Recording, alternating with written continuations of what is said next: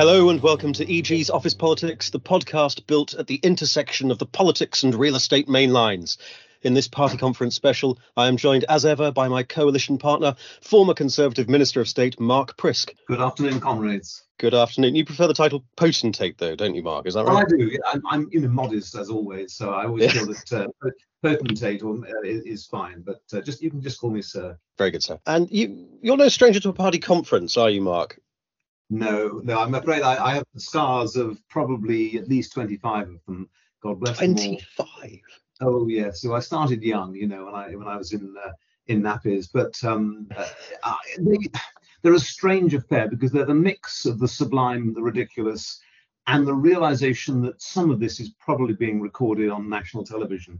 and so you hear between, of course, that used to be just in the party conference hall, but then with mobile phones you know, stuff gets transmitted that's not intended for transmission. Um, so it, they're an unusual blend, and I feel for Melanie if she's had to go to all three because that is beyond the call of duty. Well, that's it. So, so I think our, our special guest might even be able to beat you with your record of 25. But uh, because this episode we're joined by Chief Executive of the British Property Federation, Melanie Leech. Melanie, you're clearly a glutton for punishment. I mean, you, you you went to Conservatives and Labour. Did you go to the Lib Dems or the SNP or anybody else? Afternoon, Piers. And uh, for the record, I I am in awe of Mark's uh, aspirations to be a potentate. I have no such aspirations myself. Although I do hanker for the days when chief executives of trade associations were more commonly called directors general. I think director general Ooh. is quite a quite a grand Sounds title. Good. So maybe I should be the revert revert to that. Well, I think I'll, I'll, try to call Mark Sir for the the, the podcast and you DG. Does that work? Absolutely. Doesn't that yeah. sound great? Very good, DG. um, yeah. So actually, I'm not. I mean, I was at uh, both uh, in both Manchester and Liverpool. I wasn't in Bournemouth. One of my colleagues was. Um, but I'm not a, a, huge glutton for punishment. I've done a number of party conferences over the year, but I, I don't think I've got, got near 25 because remember, I was a civil servant for many years. Uh, party conferences are forbidden for civil servants. So I have yes. a very healthy kind of uh, skepticism or um, wariness about party conferences the first time I crossed the fence to the dark side of working for industry and trade associations. you must be particularly well placed then, um, because one of the comments that came out about the the Conservative Party conference was that quite a lot of the policy that came out was the sort that you would expect to happen without civil servants being present to say, um, hang on, we announced that in 2008, and no, you can't do that, it's already been built, and other sort of boring things that a quick check on Google might suggest. Um, but we'll, we'll, get onto that later when we, we actually delve into the policy. But having been to both party conferences of, of the two main parties uh, over the past two weeks, what was your feel about it? Because they, they seem to have been very different creatures. I think they're always very different creatures, actually, um, because I think there are sort of the you know, the, the, the, two the two tribes, if you like, or the two the two herds, you know, have very different characteristics. And mm. uh, I suppose my reflection, and I'd be really interested in Mark's thoughts on this. Um, actually, my reflection certainly in Manchester of the Conservative Party conference, so it was it. It played slightly less true to type than I remember. You know, they're kind of so you could stereotype, you know, you sort of blue rinse brigade from the Shires on the one hand and uh, the workers, you know, on the other hand, as it were. Um, actually, I don't, Manchester didn't really feel like that, but then Manchester got, you know, very well and truly hijacked, you know, by a combination of HS2, which I'm sure we'll, we'll come on to, um, and the sort of Nigel and Liz show. Actually, finding the sort of roots of what was really happening and what was really important where the sort of critical mass yes. of the Tory party got was quite hard, I think.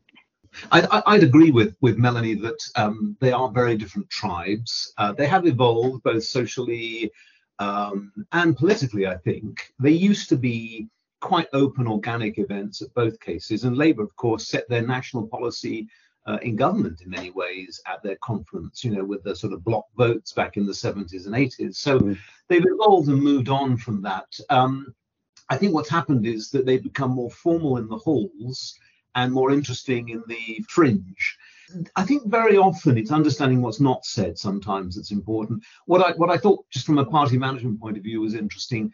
The, the, the dynamic is always that each day you need a story to make sure that um, uh, that is what you know if you're trying to manage you, you get three or four days of concentrated focus on your party so with the media. So you really want to make sure you're getting a key message across. Mm. What was interesting, I thought, was that Rishi Sunak decided to put all his eggs into the basket of his speech at the back of the, the conference, which left this this vacuum in terms of what journalists would talk about. And you know, any uh, keen follower of the West Wing or anything else political will know if you don't feed the media monster, it will start to go looking around for victims of its own. And that's where I think the excitement of you know the prospect of Priti Patel uh, joining Strictly uh, with with Nigel Farage, you know, starts to become more important.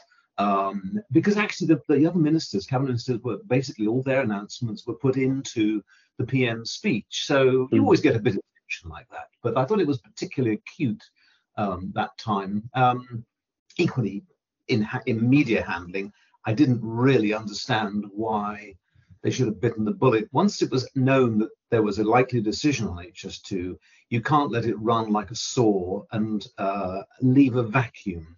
You, you you just have to bite the bullet. And within two or three days, I think before going to conference, he should have actually got, come out and said, this is what we're going to do and set it out with a bit. And, and I will explain to you, you know, it just felt rushed.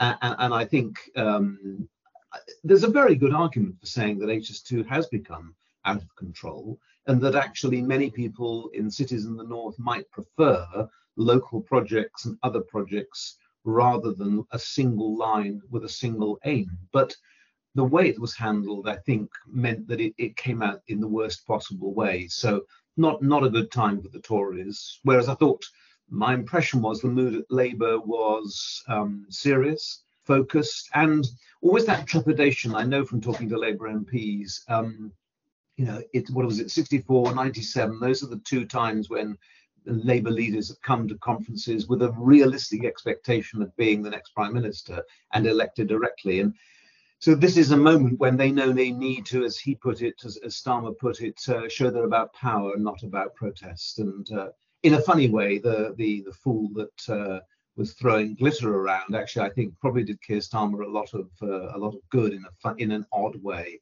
Going back to to just this this the different feel. What was it like um, in in the Fringe Melanie, with because you were at quite a number of, of, fringe events and you were also around in the in the pit with the various businesses and, and lobbyists. What was what was the feeling between the two? I mean, I think the the junior ministers, certainly the ones that are most relevant to us, worked incredibly hard in Manchester. I mean, Rachel Maclean was everywhere, mm. absolutely everywhere, uh, talking about housing, uh, you know, particularly, and very much on on a message and you know i think uh, there was a there was an attempt to be really clear and on message um, which largely stuck i think um, mm.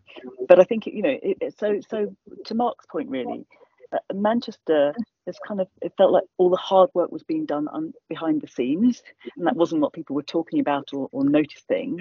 Uh, and there were some really good conversations. You know, i had some really good conversations with ministers whilst i was in manchester. You know, all of that was going on but but unseen really. Mm. uh, whereas in liverpool it was incredibly well drilled and incredibly well managed um, and so you did have uh, secretaries of state, you know, with their day making their announcements, that all ran as it should have done, ran like clockwork. And yeah, I mean, the, the junior shadow ministers were also working incredibly hard. Um, and again, people don't really see that. You know, you see the big headline features, and you know, but yeah. actually, there's a huge amount of hard work that goes on. They run from one event to the other, put themselves up to be talked to, debated with, etc. And, and I really admire them for that. Actually, it's not, you hmm. know, mm. it's fine if you're sort of grandstanding and you've got your one moment in the spotlight, but actually, it's really hard work for those people who, you know, do do the brunt of the work, whether it's in government or opposition. And you certainly saw that in Spade. I mean, it's often hard enough work trying to actually find where you're meant to be, isn't it? I, think, I remember just covering fringe events of finding it impossible to actually read any of the maps or understand any of the locations signified. I, I turned up at some really interesting places I was not meant to be. Um, usually got some better stories as a result. That, let's look at the, the, the announcements themselves. So, with the Conservatives, there was an attempt um, to try and set out a stall of a party that's been in power for 13 years being the change.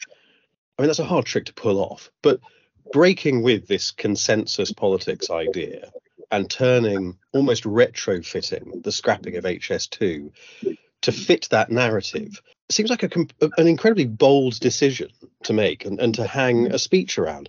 Is that how it felt um, on the ground, Melanie? Did, did you get the sense that, that this was something that had been pulled together, just scrabbling for policy where there is in fact chaos?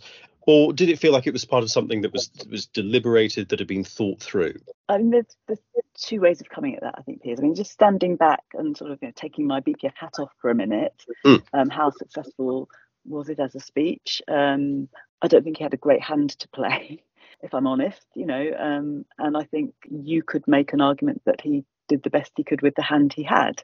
Putting my BPF hat back on, actually, it was completely derailed by a combination of the announcement the week before about net zero uh, mm. and the HS2 saga. So you know, the, the, I'm finding it now, you know, maybe is another test uh, at a week and a bit uh, distance, I'm finding it hard to remember what Rishi did really talk about, other than I remember, you know, that actually I spent my time talking to ministers and talking to stakeholders and others about those two things because they very directly impacted on us, and yeah. neither of them yeah. were handled particularly well. Uh, one of them I understand the politics of, the net zero one, the HS2 one, I just, Mark's I just don't understand the handling of it. You know, whatever the hmm. merits of the decision, uh, I do not understand the handling of it and how that went so badly wrong. So I spent you know, more time listening to Andy Burnham, Andy Street, talking about how outraged they were about the handling of the yes. decision, let alone the decision itself and how they feel about that. And that's not a great look you know, for no. someone representing a sector, you know, who relies on clarity from government, certainty from government, trust, you know, in the in, in, in political leadership. That's not a great look. You were talking about those uh, slogans, Piers, and I think it's interesting, isn't it? That well, on the one hand, we've got the income, the, the party in power wanting to talk about being the change, and the potential new government actually wanting not to frighten anybody and say that actually things are going to be safe and secure. And you know, normally it's completely the other way around. And I think it highlights what's gone on in the last four or five years, both in terms of things like COVID and Ukraine, but also the maelstrom that was the Tory parliamentary party for much of 2022. And therefore, Rishi knows as the fifth prime minister, and my feeling is that Rishi's basic job is going is to clear up somebody else's mess, and I suspect you'll get no real thanks for it when we get to the ballot box, and that's a tough, tough number to, to deal with.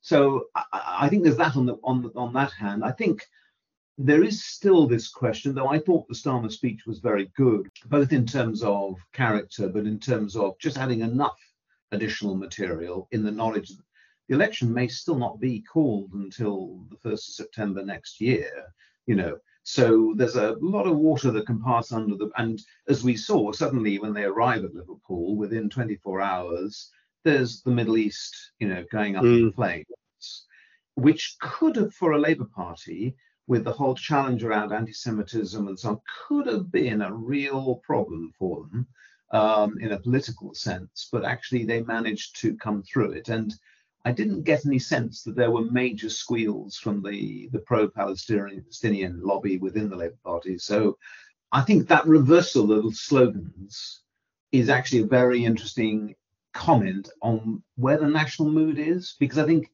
I personally think people do want a change of, of administration. Um, but I don't think they want something that's razzmatazz, over egged. I think being a quiet, steady bank manager may actually be what people are looking for. It's, it's interesting you're saying about um, Sunak's. It's almost the pitch, isn't it? The pitch of Sunak is to be the person who cleans up the the steady pair of hands. I was talking to somebody who who said that he he'd probably make quite a good civil servant, but he shouldn't be a politician. Um, I don't know how you feel about that, Melanie. Um, but uh, that thing about him him clearing up the mess, what he was implying was that the mess is the last thirty years and that includes 13 years of Conservative government. It also includes the the post Thatcher uh, post Thatcher consensus. He's I mean he's not only taking a wrecking ball to HS2, to net zero, to all these other things that people in the industry have have said yes, that's the direction of travel. We are committed to this. To have that swept away is an extraordinary move. Um, but to have on top of that this this idea that actually everything that George Osborne was talking about is nonsense needs to be consigned to the bin. Everything that Michael Heseltine was talking about when he came back uh, with the uh, the triumvirate, that that needs to be consigned to the bin. I mean, this is it was an extraordinary stance. Whereas then you see with Labour, with Keir Starmer, he's actually saying, no, no, hang on, remember those things that we did. Remember those things that we did when we were in power. Remember the what the what New Labour did. Remember before New Labour mm-hmm. and try to forge this narrative of, of as, as you say, Mark, of this sort of con- continuity, but also pointing to the good things that they've done. Uh, I, what was what's your take on that, Melanie? That, that this this sort of and for the for the industry as well. What's what, what's it like receiving both of those options, and which is the most palatable?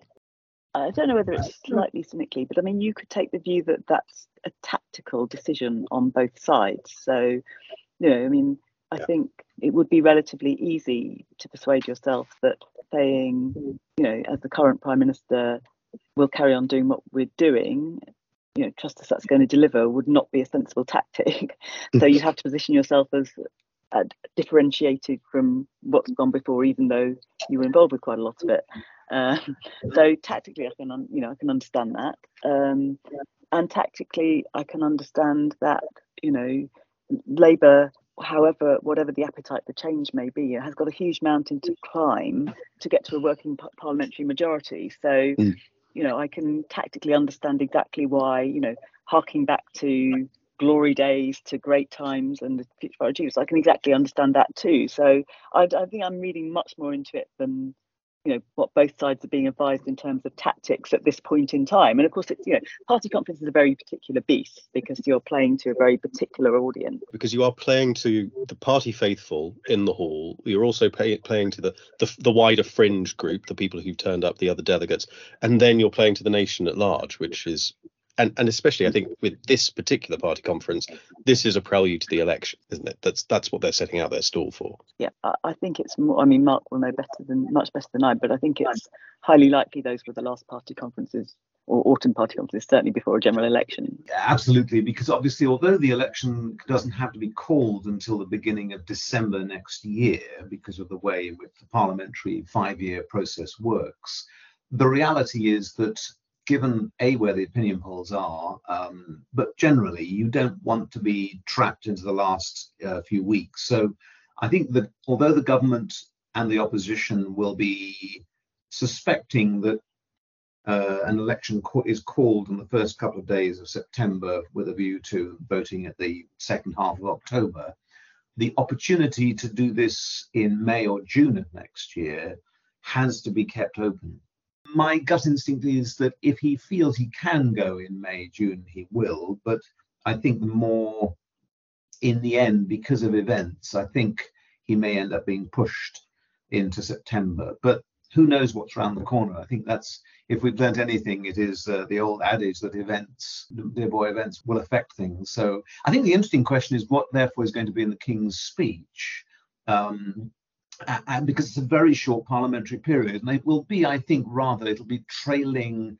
Um, it'll be a series of trailers um, because the chance of getting major bills through in what is essentially probably a six-month, seven-month parliamentary period is slim. So you have three or four highlights, and then you have, you know, uh, coming soon. We will do this, you know, um, if we are re-elected. Uh, they won't be called that, but that's how it will be done. It's what we saw with Gordon Brown, and it's what we'll, mm. we'll see with, with, with with the current government as well. Going back to the, the content of the speeches, the scrapping HS2 North.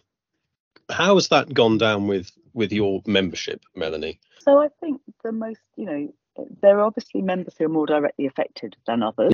Um, but you know whether you're affected or not you know i come back to we're a long-term industry we rely on clarity of government policy we rely on certainty of you know direction of travel and you know we kind of i think i was sitting next to andy street for quite a lot of um, uh, Monday, which was very interesting. We we both had purchase in the same same lounge. Yeah, but I think he put it really well actually when he said, you know, if if as a government you say you're going to do something, you better bloody well do it. Yeah. And that's that's the, that's the real challenge around it is you know these are massive decisions, but if you commit to them, you kind of you know people engineer whole businesses, you know that they engineer whole strategies around the fact that they know what's going to be coming and what's going to happen. And if you suddenly draw a line under that, then you you know you, you've caused damage in all sorts of places. You know, listen to Laura Sherwood talking about how they designed a whole strategy for the West Midlands um, public transport around the fact that they were linking to HS2 stations. You know, etc. etc. So I think it, it's that really. It's that kind of uh, and and that link to you know whatever the merits of the decision, you know, the lack of consultation, the lack of transparency around it gives you no opportunity to debate how you mitigate some of the risks you know that people took that are now just uh, completely undermined. The decisions people took are just completely undermined by the sudden nature and slightly brutal nature of the whole thing. I mean of course there are questions around how you actually deliver the cancelling of hs2 which is easy to say much much harder to do. And you know again linked to the sort of how much time is you know, is there going to be before a general election and what might we be facing after the election? You know, there's all sorts of complexity in here that hasn't begun to unravel yet. I mean, I was always a slight skeptic of HS2 in that when it was being discussed, I, I didn't understand why taxpayers were paying for the stations. You know, government is creating a new transport hub and bringing X million people to Curzon Street in um, or the Curzon area in Birmingham, then it, to me it was bonkers that we were the, them paying for the stations. We should have said to the landowners, right, this is going to be coming. Here is the specification for the railway station we want, and here is the um, one pound that we're going to pay you for the 150 year lease you're going to give us in order for you, because of course it generates tremendous wealth for mm. those, those, those properties. That's now the model that they're saying they're looking at for Euston isn't it? Well, they're saying yes, but of course the problem is you can't. It's difficult to retrofit that onto um, a site like Euston. And I, a, I, I never quite understood why we needed to go to Euston. If it, I, I, I always felt that although Common should have, when they said that was going to be a key station, they should have done what they they done with Stratford and Liverpool Street, which is to say, right, Paddington is already on the west side of London, struggling to manage its numbers. So let us create somewhere that's linking HS2 with the Elizabeth line on the west side of London and make it a hub, a new hub for railway inter- interaction and make that the gateway into London. Um, it's not, I mean, you can argue, well, we want to go to King's Cross because then we can link to Eurotunnel.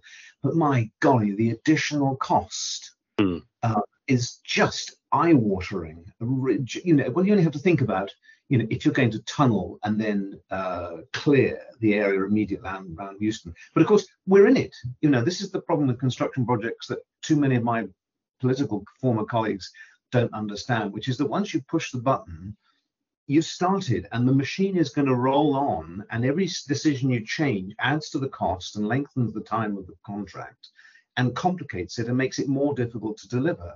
And I, have always felt government has been a terrible client in this context. In some ways, I can admire what Rishi has done in saying, do you know what, actually, I'm going to call this out and say it's a scheme that's run out of control. But in another sense, the way it's been handled has been very poor.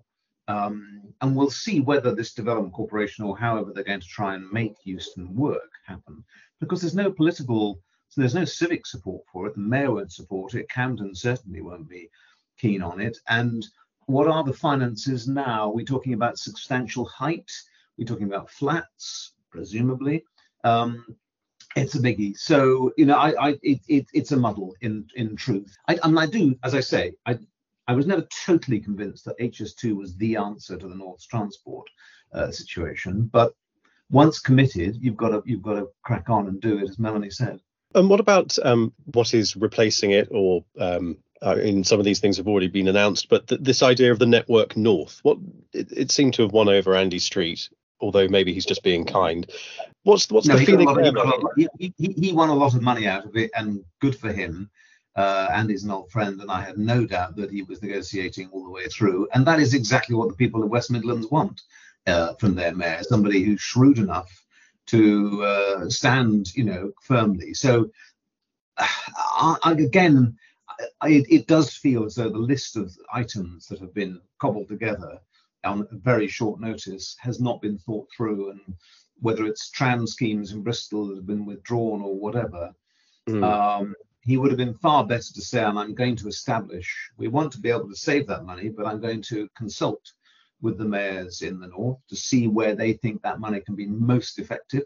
And these are some examples of what it could be, but I must work with them. So that would have bought in the time. But this is an old central local devolution. Is it really in the mindset of Whitehall? Not sure. Um, I think that's one of the problems. Well, it came across more as pork barrel to me. That it was, you know, it was interesting that the cheers you got from the the conference hall came from specific locations around the conference hall when he mentioned a specific location, and it was, yeah. it was very much playing constituency by constituency.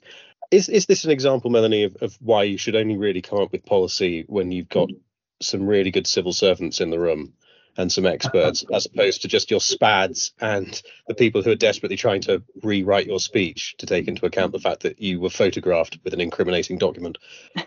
Well, as a former civil servant, of course, I'm going to say that you should always uh, take decisions when, when when you've had advice from good civil servants. And actually, yeah, civil servants get very nervous if ministers go off and talk to people on their own. Um, and party conferences are a nightmare for civil servants because they're always wondering what, what what's going to happen while they're away, and you know, uh, all of that. So I absolutely.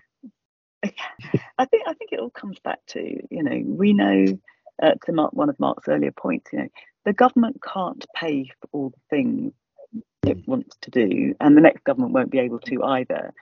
So, you know, the future has to be around harnessing the capital that's available, a lot of which is in the private sector, and I don't mean in the hands of, you know, speculators and high net worths. I mean, pension funds, insurance funds, you know, our, our money, but you know, other people are looking after for us until we need it. Um, you know, that uh, the vision, you know, that I don't think it's party political actually. You know, I think both sides are kind of onto this. You know, that we should make that money work for us doubly. Yeah. In other words, you know, it's got to make a return for us so our futures, our individual futures are secured, but it's also the right money to be investing in the future of our country. I think, you know, that philosophy yeah but that relies on you know all the things we've just been talking about that we haven't seen over the last week that relies on trust on both sides it relies on clarity and certainty and it relies on not chopping and changing in terms of once you've decided what you're going to do um, so those are, I think, are the lessons to learn. Now, I mean, you know, civil servants don't have a premium on giving that kind of advice. You know, I've just given it for free, haven't I? you know, nobody does. Um, but the other point that Mark makes, you know, around the just the consultation. You know, don't decide for other people and other places what is right for them work with them to help them articulate yeah. their vision and then enable them to deliver it. That has to be the blueprint and the model. Yeah, yeah. i agree. It's interesting to say about the party the, the cross-party consensus on um, that approach to, to public private money private finance. I mean that was something that was very much a key part of keir starmer's speech wasn't it in um, in liverpool almost almost as a coda sort of touched towards the end is oh yes and by the way this is how we're going to have to pay for this and please don't get upset. But the the rest of the speech i mean it, it seemed in direct contrast to what we were hearing from rishi sunak in manchester. Whereas rishi sunak was talking about the wrecking ball it was unapologetically about building wasn't it keir starmer's speech? It was it was i think i did a quick count and i think the word build built or, or building was mentioned 34 times in Starmer's speech. I mentioned 11 times in Sunak's, but in Sunak's it was all about building little bits of railway.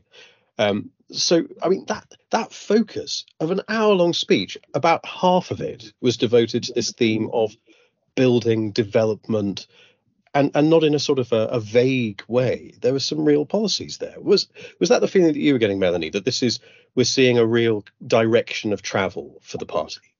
Yeah, I mean, I think it's. I mean, you expect to hear about housing. I think at party mm. conferences, and you will in the run up to an election. But what we're used to historically is once we're through an election and a government's elected, housing goes back down the agenda of importance in reality. I think it might be different this time. I mean, it's unprecedented. I think you know to to go to party conferences and not only the um, whatever DLUC is called at that particular point in time, not only that Secretary of State, but the ch- the Chancellor or the Shadow Chancellor mm. and the Prime Minister or the Shadow Prime Minister, you know, the the lead, you know, but all of them. And for the, so therefore, every day, main day of the conference, there to be a focus on not only housing but planning. I mean, my goodness me, yes. you know, and the amount of to talk about planning is just unprecedented. And I do think it, you know, it's real. I think they really understood um, that, you know, planning we need to turn around how we see planning. You know, it needs to be seen as the key enabler of unlocking growth. Mm. And delivering you know, better homes for people, better communities for people, better infrastructure, rather than a blocker, which is what it has been. And I think, you know, I think that that message has landed, and that's you know partly why we saw we saw uh, this week in Liverpool, which obviously, you know, from a BPF perspective, was hugely welcome. I suppose the next question is whether they can deliver it if they if they win the election. But yeah, that, that thing on the planning system, he described it as as the one barrier so big, so imposing that it blocks out all light from the other side. Yes. I mean, this is this is brilliant. I've I've had um, slightly tipsy conversations with developers who have been less poetically vicious about the planning system than Keir Starmer. It goes on a blockage that stops this country building roads, grid connections, laboratories, train lines, warehouses, wind farms power stations, an obstacle to the aspirations of millions. Our restrictive planning system conference, we must bulldoze through it. I mean, that's that's an extraordinary thing to have in a in a prospective prime minister's speech, isn't it? A declaration of war on the planning system. But you're right that that, that idea of retooling it to being something positive as opposed to a massive obstacle. They and they want to do that within the first six months. It's very interesting, I think, as to the nature of what those reforms will be. Uh, I think they will reach into compulsory purchase. Um, I think clearly they're not going to allow people to, the nature of hope value will, I mm. suspect, melt away. If they're wise, they'll do that, particularly if they're going to have new town corporations. I think if they're also wise, they need to work out the politics of green belt and grey belt, whatever the grey belt is, um, very carefully. That, that's another uh, one in the uh, first six months, isn't it? That we, we're going yes. to get some sort of um, a, a, map. So yeah, true. Now, of course, what we're talking about here is probably a big planning bill. So that can take 18 months to become law if yeah. not careful. So, you know, I would say to them what they need to think about is what's already on the statute book, particularly in terms of um, the Infrastructure Act of 2015 and other things that might allow them to start to move things more quickly. Mm. And then maybe they will, they'll need to do some primary legislation thereafter. But um, I think also the 1.5 million households is very ambitious. In five I, years? I yeah, because what you have to remember here is a, they don't know what the state of the market's going to be. Most people, I think, feel that the residential home ownership market is going to be quite tight through to the next summer. If interest rates, let's just say things turn for the worse in Ukraine or indeed in the Middle East and oil gets chopped off in one or other, uh, where will interest rates go? Where will inflation go as a, for the new government? So and also, I think they're right about new towns, but remember, new towns take a hell of a lot of time to start delivering front mm. doors. Uh, Milton Keynes was designated in 67. The master plan was completed in 1970. The first houses didn't start being built until 1973. So you know you've you've got to and that and that's without the current level of, of planning rules and regulations around sustainability. I mean it was a an easier period in those days. So when you think about that you think i totally agree with new settlements but do not kid yourself they are going to deliver any of those 1.5 million in the first three or four years because they ain't and the focus initially has to be, as you say, on these brownfield sites. It has to be on on the the grey field sites. That's not right, is it? Grey belt. Grey belt. Thank you. Yes, there we go. It, it has to be there, and they, they seem to be be saying that that was the case. I mean, that's that's good news for you, isn't it, Melanie? That that's that's what your members have been saying for quite some time. That we need to have not only a focus on this, but a plan to deliver it, a plan to make it easier for developers to deliver it. Uh, yeah, exactly, exactly so, Piers. So I think that's right. And talking to uh, Matt Pennycook um, in Liverpool, I mean, I think you know they understand all the things that Mark's talked about. I mean, they they completely understand that, and I think you know the one and a half million homes over five years. I mean, I agree. I think it's hugely ambitious, but at least they're clear that there will be a target. yeah. a good starting point. Um, and I think it's deliberately couched as 1.5 million over five years rather than 300,000 a year because they know they won't be able to deliver 300 in year one. What they're hoping yeah. to do is create the momentum that allows them to build. You know, and I think there is, you know, uh, uh, there is there is relatively low hanging fruit there. You know, there are projects that are just stuck. Uh, that could be unblocked pretty quickly and could start to move pretty quickly if they were unblocked. And we know we've been we've been showcasing examples of those projects, you know, to to both the current government and to uh, the Labour Party to help them to understand, you know, what the blockers are. Um, so I think, you know, I think it's, I think they they understand that, you know, a lot of this is long term, and I think, you know, they're they're planning for ten years rather than five years, and so would I be in their shoes? Uh, I think. And as, as you say, Mark, you know, I mean, new towns aren't going to come out of the ground overnight or any time soon. But as a statement of intent and direction of travel, they give yeah. some confidence, I think, the investment community that there's a strategy, you know, the, the idea of development corridors, um, mm. which, you know, kind of allow you to sort of grow the infrastructure, you know, which which is a part of the response, I guess, to the um, scrapping of HS2 too. You know, think of it in terms of these corridors. What do we need to do to unlock these corridors? The recognition yeah. that the planning system is under resourced to deliver any of this, so they're going to put more planning resource back in. You know, I think again, you know, we've been saying this loud and clear for yeah. years. But having a commitment to, to 300 new planners, ensuring that every planning authority has at least one full-time member of staff, full-time planning officer. I mean, that's that's a pretty good commitment, isn't it? Yeah, I think. I mean, it's it's not going to be enough. Great start, but I think you know there, there's you know, and again, we've been talking to the current government about this, just you know, as well as to uh, the opposition parties. You know, I think there is a balance to be struck about how you you are putting additional resource into the system because worst case scenario is it kind of gets dissipated to the mm, point yeah. at which actually you don't hit key sites and key development opportunities with enough resource and you've got other resource that is you know relatively lying idle if you like mm. in terms of the big picture and in terms of driving economic growth yes. and development activities so i think there is a balance to be struck you know which um, the current government is also you know on in terms of Michael Gove's speech talking about prioritising particular areas and focusing resource on those areas to make sure they deliver in those areas. I think there is a balance between that approach and making sure that all planning authorities, you know, do have the resource to be able to move caseloads forward. Uh, and just to your point, if I may, while, while I've got the microphone, um, you know, I, I think you know that you know the rhetoric and i think it was and will remain but it really needs to remain you know it may be about not war on the planning system i, I talk about you know reform of the planning system but it's definitely not war on the planning profession or no. you know i mean because the other part of this you know turning around planning as an enabler has to be that we are really positive about the role of planning and about what planning officers do um, because you know we need a kind of skill strategy to deliver this pipeline of new planners that we want to see coming in and really helping to drive all of this development activity. You know, because we can't sort of pick them up and import them from other parts of the world. Certainly not with the current government's immigration policy.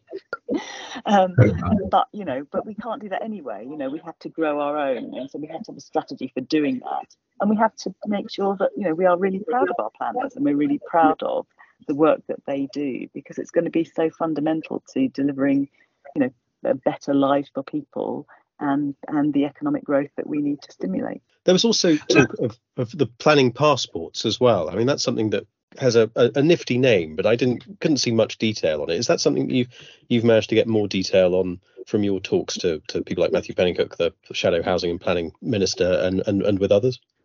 I think it's a concept, Piers, at this stage. I think you know it's meant to symbolise the fact that you know if if you've had if you as the private sector as the developer have had the right conversations with the local authority, if we're all kind of agreed, it needs to be really simple to get from an agreement mm. around what's going to be delivered to delivering. Yeah. Uh, and you know you've got to cut out millions of pounds of you know, new expenditure, a lot of process, a lot of red tape, a lot of you know pages of document along the way. I think it's I think it's mm. I think that's what it's meant to signal. I think it's meant to be a signal that you know there have to be the right conversations so that the you know the public uh, sector and the communities get what they should get reasonably as their part of the value that comes from development. But yes. if you've had that conversation, you just need to get on with it. And I think you know the passport is a symbol for saying, have the conversations. We know what we want to achieve let's get on with it. Hmm. And similarly, it seems that the retooling of the of the nature of the planning inspectorate that seems to fall into that same category. Looking at these policies, I mean, the, the other things about um, the development corporations, development zones, giving more power to the mayors, all of this seems, I mean, it seems fairly familiar, not from Rishi Sunak's speech, but from speeches that we heard from Michael Gove, from speeches that we've heard, well, and let's go back, George Osborne, let's go back even further. We've heard these from John Prescott. These sorts of things appear to be not hugely controversial, but it was only Labour and it's only um, Starmer's team that are talking about them now. Is that because the Conservative Party has lost interest in this area? or is it because, as you seem to be implying before, it's happening under the surface. It's happening away from the podium. This work of government is still going on. It's the work of opposition to get people excited about these things that you will be doing when you get in. What's what's the actual picture of what's going on? I'll have I'll have a first go, though Mark's the Mark's the expert yes. on all of this stuff. I mean, I think there is something in what you said is around you know this kind of it comes back to the tactics, doesn't it? And what was Liverpool? It was the Labour Party conference. You know, there's a majority of the elected mayors in this country are Labour mayors. Um, you know, there's an there's an audience to play to, but I, and that's not to say that I doubt the authenticity of what was being said, but I think it's also about the tactics. I think it's you know it's only fair to remind ourselves. You know, we've got the levelling up and regeneration bill, which has got you know very significant uh, steps within it uh, around devolution. So I think you know both parties actually are are serious. You know, there's a question that I don't think that seriousness will ever go far enough for those who are hungry for more devolution locally. And we are still a very let's not forget we are still very centralised in terms of where power sits. So I think there'll always be that tension between how far and how fast uh, uh the government of the day is prepared to go in really letting go of the levers because it's a lot harder, I suspect, to let go of them, uh, you know, than it is to talk about letting go of them. So it may be that actually we need to give, you know, credit to the Michael Gove actually at this point, you know, for having argued um, for the current government to go as far as it did in, in the levelling up and regeneration bill, as far as it's gone over the last few years. And because that's the hard yards, once you're in government, to actually persuade police to let go of levers of power, that's the really hard yards, not talking about doing it in the future. Yes, I, I, that's absolutely right. So I think I think the answer to your essay question, uh, Piers, is yes. For an incoming or a, an aspiring government, it is about trying to talk about the new things they could do Whereas for the incumbents, they're in, they're in train and therefore announcing what you're doing rather than announcing what you're going to do doesn't really work with the media because quite naturally they say, well, we know you're all doing that, but what what's next? Uh, and so, you know, I, I always the thing I always found frustrating as a minister, which was uh, actually giving progress reports gets no coverage whatsoever. Mm. Um, and so therefore, you're, and, and that's not just about wanting, you know, uh, egotistical news coverage um, though you know heaven forbid any politician might want that. But it's actually really about wanting to communicate that, to be able to say, well, two years ago we said we were going to do this, and this is where we've got to, and here are some of the challenges, and here, but but this is where we have, you know. And so it does become quite difficult. I mean, I think Michael Gove's done a tremendous job in, in pushing that forward. The ambition is good. Uh, it will. It, it's also, if you think about it, from Keir Starmer's point of view, he wants to get stuff done delegating lots of this to other people loosens his ability to make sure it does happen, whatever it is, hmm. whether it's a new transport system, a new town corporation, or whatever. And so there will be naturally, once they get into Downing Street, uh, if they are elected, there will be a hesitance about what are we giving away here? Because we're in five years going to have to face the re-election, uh, Prime Minister Starmer. Uh, his advisors will say, if we give this away to Birmingham and Manchester and whatever, and they don't deliver, it won't be good enough for us to say, well, hey, you know, we gave it away, but but they haven't delivered. The question will come to us. So there will always be that tension. I, I think it's a cultural thing personally. I think there has to be a, a, a conscious decision to say, look, what central government about is being the enabling uh, function. Um, but within a raft of key areas, whether it's the delivery of education, or the delivery of various things, transport planning and so on and so forth. That is the uh, that the, the decisions as to which of the options must come to the mayor, and that will be a big challenge because that means fewer ministers, smaller Whitehall, smaller Parliament, and those you know there's quite a few vested interests I've just named in those three three particular elements there who might just come up with a reason why actually really be the wise thing to do, Prime Minister, not to go quite so far.